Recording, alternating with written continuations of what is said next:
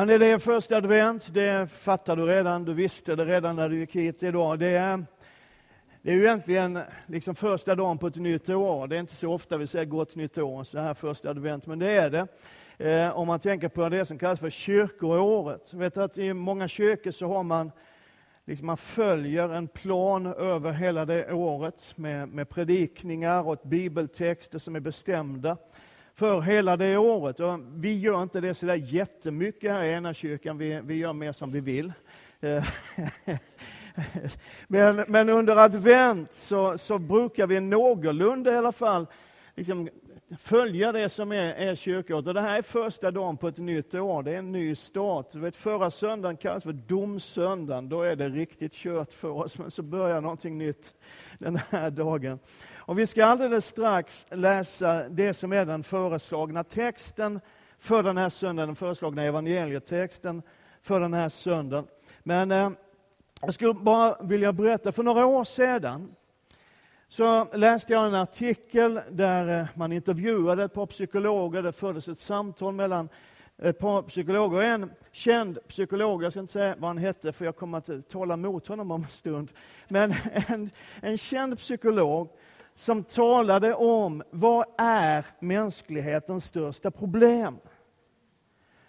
Och Den här psykologen menar att det största problem vi människor har är den känsla av skuld som väldigt många av oss går och bär på. Liksom vi går runt i tillvaron, kanske de flesta mer eller mindre, och känner oss skyldiga till någonting eller för någonting, eller något som vi har gjort eller inte gjort.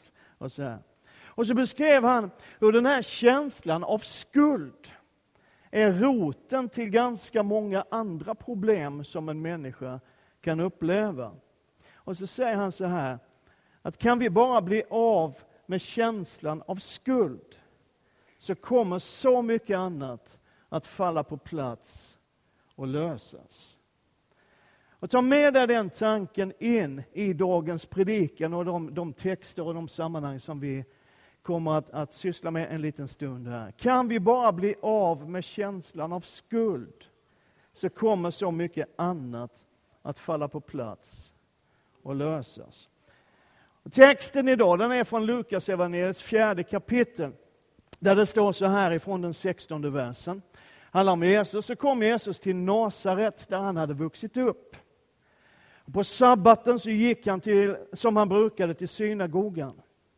Och han reste sig för att läsa ur skriften och man räckte honom profeten Jesajas bokrulle. När han öppnade rullen fann han stället där det står skrivet Herrens ande är över mig. Han har smort mig till att förkunna glädjens budskap för de fattiga.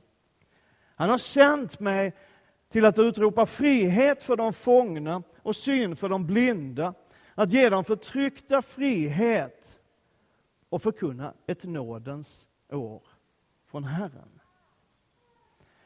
Det här kallar vi ibland för Jesus programförklaring. Alltså det här är hans agenda. Det är varför han som är Gud har kommit in i den här världen. Det här är hans plan. Det här är vad jag tänker göra.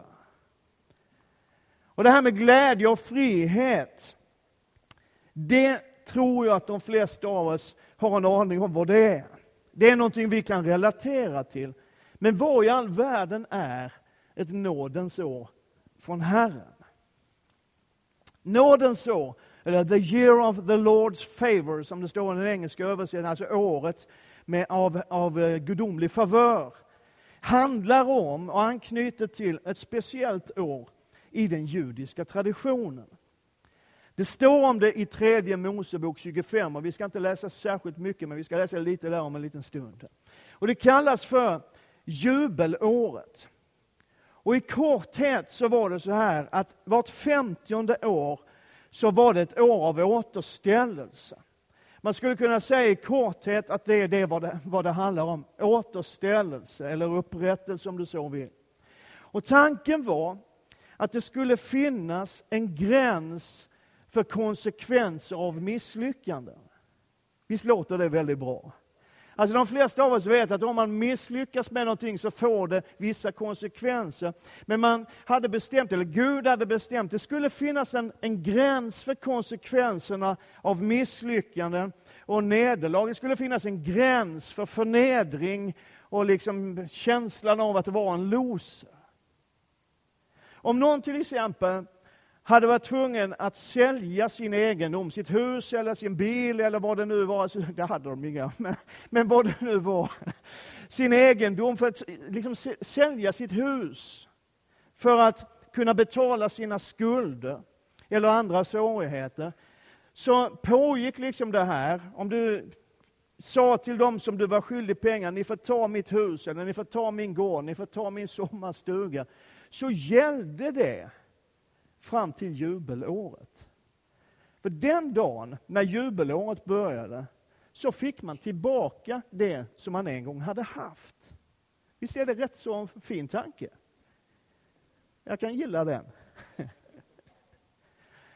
Och om det hade gått riktigt, riktigt illa, så att man hade varit tvungen, som man gjorde på den tiden ibland, att överlämna sig själv till sina fordringsägare, alltså de man var skyldig pengar, så att man mer eller mindre fick vara slav, man fick mat och husrum och sen fick man arbeta av sin skuld.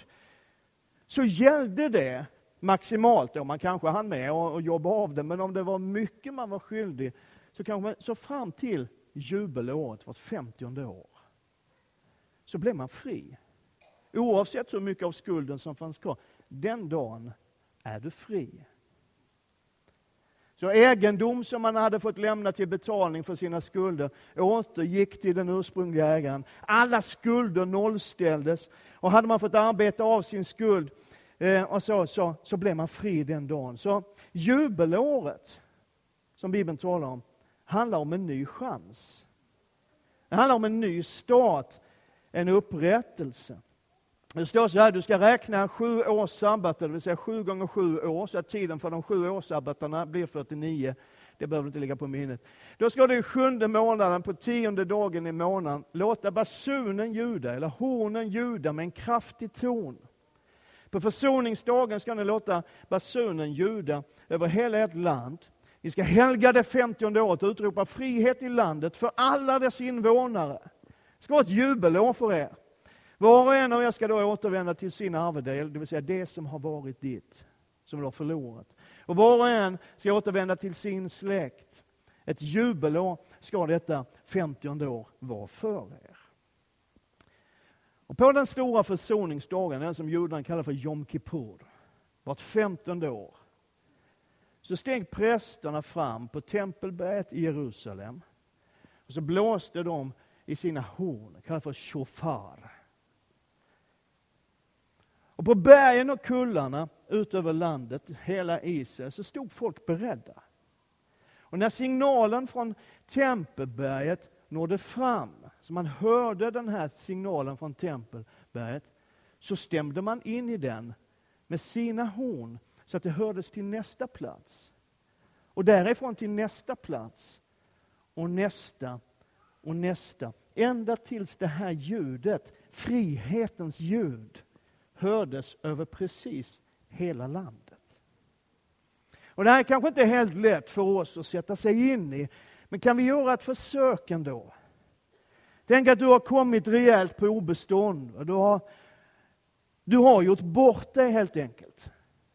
Och du har fått lämna både hus och hem, din mark, allt vad du hade har du fått lämna till slut för att kunna betala av din skuld så har du fått lämna dig själv till dina fordringsägare. Det funkar inte riktigt så i vårt land. Och tack Gud för det. Och kanske har det gått ändå många år. År av förnedring, år av att leva på ett existensminimum, år utan någon egentlig framtid, år av hopplöshet. Men idag är den där dagen.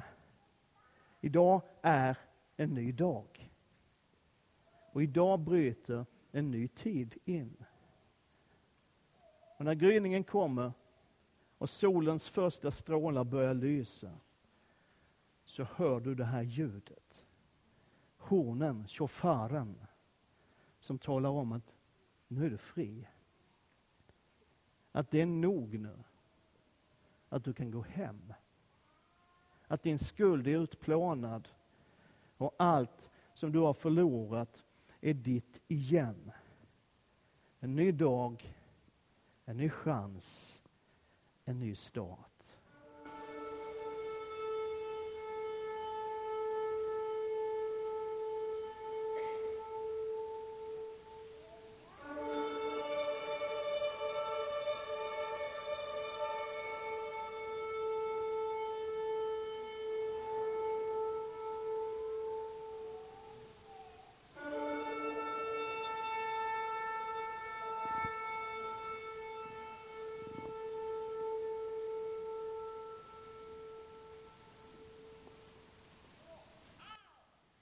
Och det här jubelåret, firandet av det pågick i några århundraden. Ända fram till år 722 ungefär, före Kristus, när Assyrien kom och invaderade de norra delarna av Israel. Och så förde man bort tio av Israels tolv stammar. De kallas för de tio förlorade stammarna, för de kom aldrig tillbaka. Det var bara två stammar kvar, Judas stam och Benjamins stam. Och den judiska historien berättar att rabbinerna, de judiska teologerna, menade att Gud, det Gud hade sagt om jubelåret, det gällde bara när hela Israel var en nation. Och dessutom var det ju så att, att den här lagen om jubelåret, den gick inte att tillämpa när landet var ockuperat. Då var det andra lagar som gällde. Så man slutade att fira jubelåret. Och så där 150 år senare så blev också de här två återstående stammarna, Judas stam och Benjamins stam, bortförda i fångenskap. Den här gången var det Babylonien som var stormakten, den nya stormakten. Men Gud hade rest upp en profet som hette Jesaja. Han levde på 700-talet före Kristus. Och han talade långt i förväg om vad som skulle ske. Han talade om fångenskapen i Babylonien. Men han talade också om att folket en gång ska få återvända därifrån. Och sen när de befinner sig i den babyloniska fångenskapen, bortförda från sitt eget land och insatta i någonting helt annat, så hämtar de tröst och hämtar styrka och kraft i de här löftena som de hade fått genom profeten Jesaja. Men Jesaja pratade också om en tid som skulle komma lite senare. En helt ny tid, ett nytt jubelår.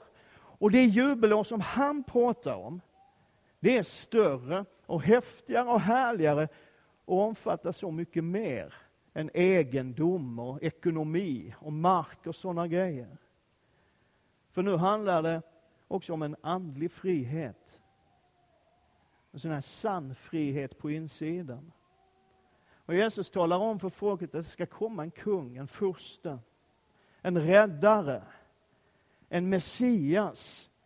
Som betyder att vara smord av Gud, det vill säga vara insatt och utrustad och sänd till världen av Gud själv. Och Många av de texterna där Jesaja talar om det här, det är sådana texter som vi rätt ofta läser i adventstid. Han säger att det folk som vandrar i mörkret ska se ett stort ljus. Och över de som bor i dödsskuggans land ska ljuset stråla fram. Han säger, trösta mitt folk, säger er Gud. Och tala till Jerusalems hjärta, förkunna för dem att dess vedermöda är slut, att dess skuld är försonad, att de fått dubbelt igen av Herrens hand för alla sina synder. En röst ropar i öknen, Bana väg för Herren.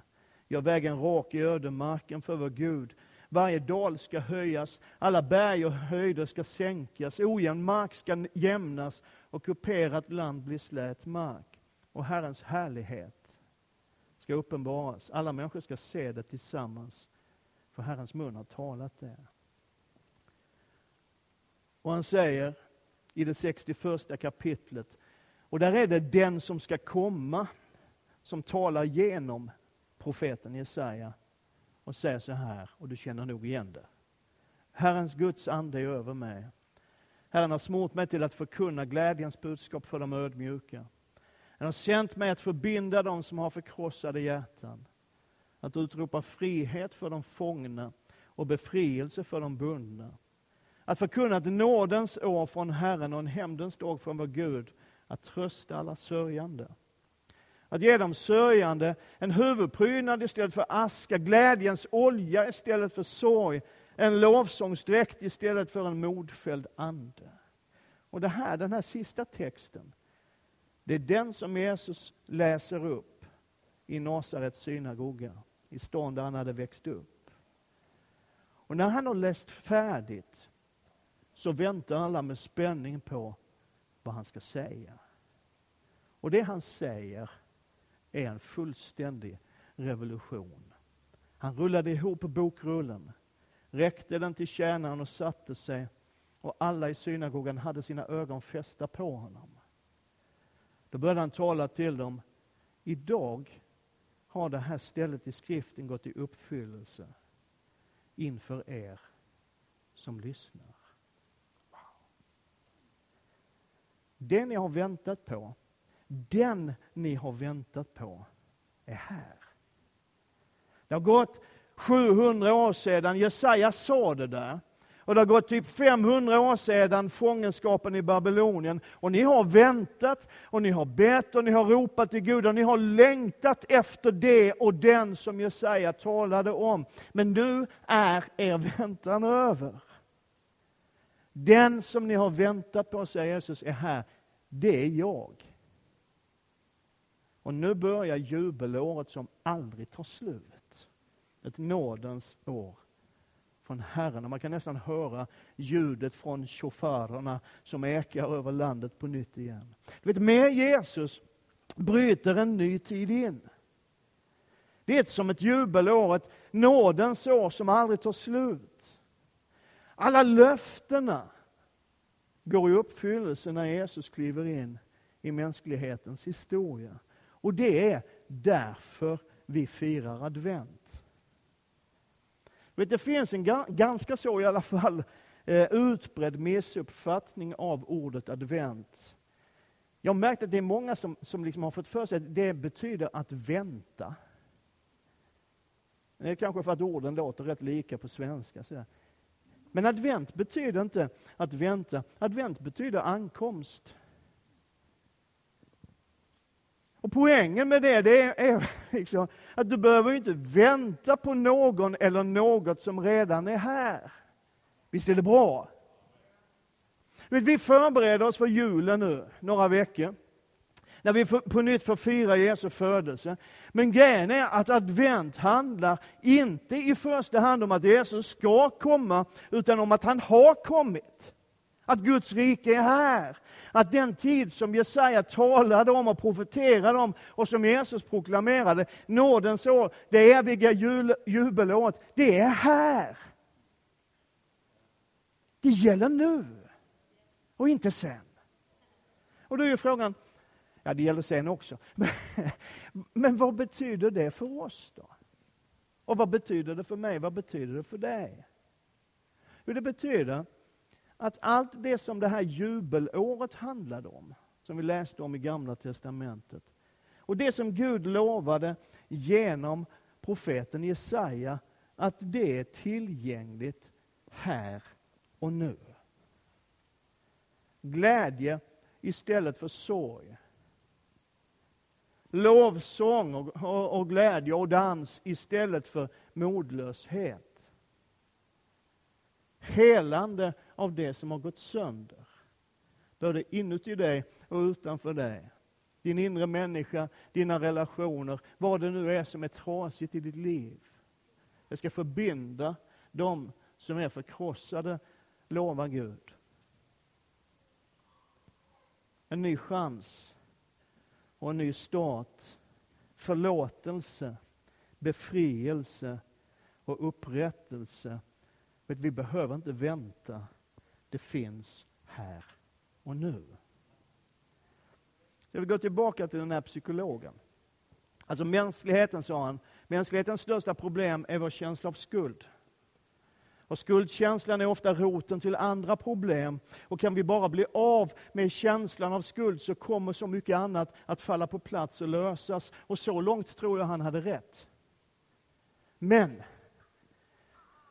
Sen menade han att sättet att bli av med skuldkänslan, känslan av skuld, den är att konstatera och bestämma sig för det finns ingen skuld.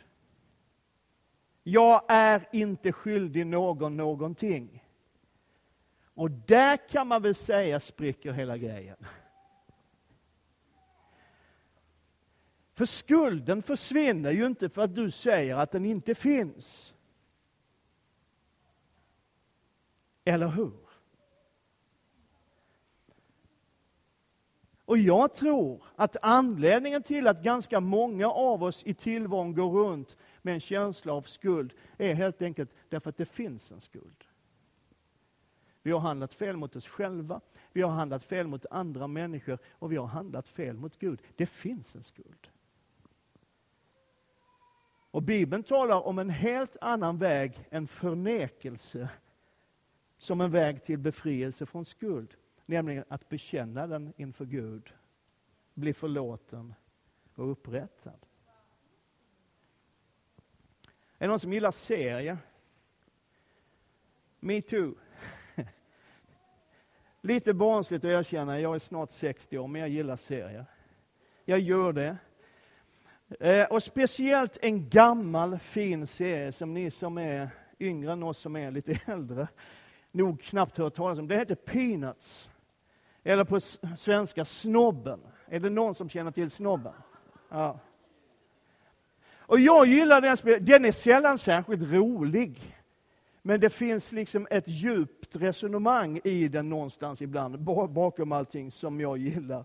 Och grejen är att jag gillar den därför att Charles M. Schultz, som ritade den, väldigt ofta vävde in sin tro och sina teologiska funderingar i den. Och det finns en strip där Lucy springer runt bland sina vänner och ber dem skriva under ett dokument. Det är ett dokument som hon säger, det frikänner mig från all skuld.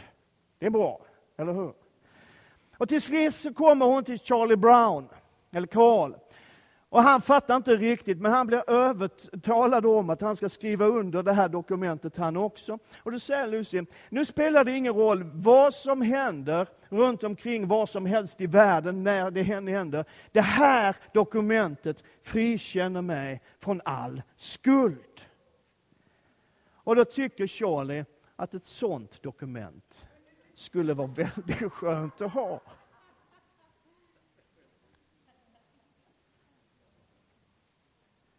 Och grejen är, kära Charlie Brown, att det finns ett sådant dokument.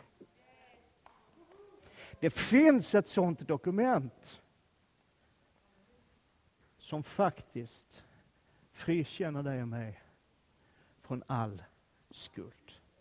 Det står så här i Kolosserbrevets andra kapitel, att han, Gud själv, har förlåtit oss alla överträdelser, alla våra felsteg, alla våra misstag, alla våra brister, allt vi har gjort bort oss på. Och så har han utplånat liksom, skuldebrevet, anklagelselistan som vittnade mot oss med sina krav. Det tog han bort genom att tillsammans med Jesus spika fast det på korset. Allt. Och det står också i första Johannesbrevets första kapitel och nionde vers. Om vi bekänner våra synder är han trofast, vem? Gud, och rättfärdig, så att han förlåter oss våra synder och renar oss från all orättfärdighet, från allt det som tynger ner en människas liv. Och det är kanske någon som undrar, men du Hultberg, vad vill du ha sagt med det här? Jag vill ha sagt att förändring och förvandling börjar hos Jesus Kristus. Jag vill ha sagt att din befrielse, din upprättelse, att din andra chans, eller den tredje, eller den femtiosjunde, finns hos Jesus Kristus. Och jag vill ha sagt idag, första advent, att du behöver inte vänta på något som plötsligt ska ske. Vänta på någon som ska komma, för han har redan kommit. Och idag ljuder frihetens ton över hela världen genom Jesus Kristus. Och Det är det som är budskapet i advent.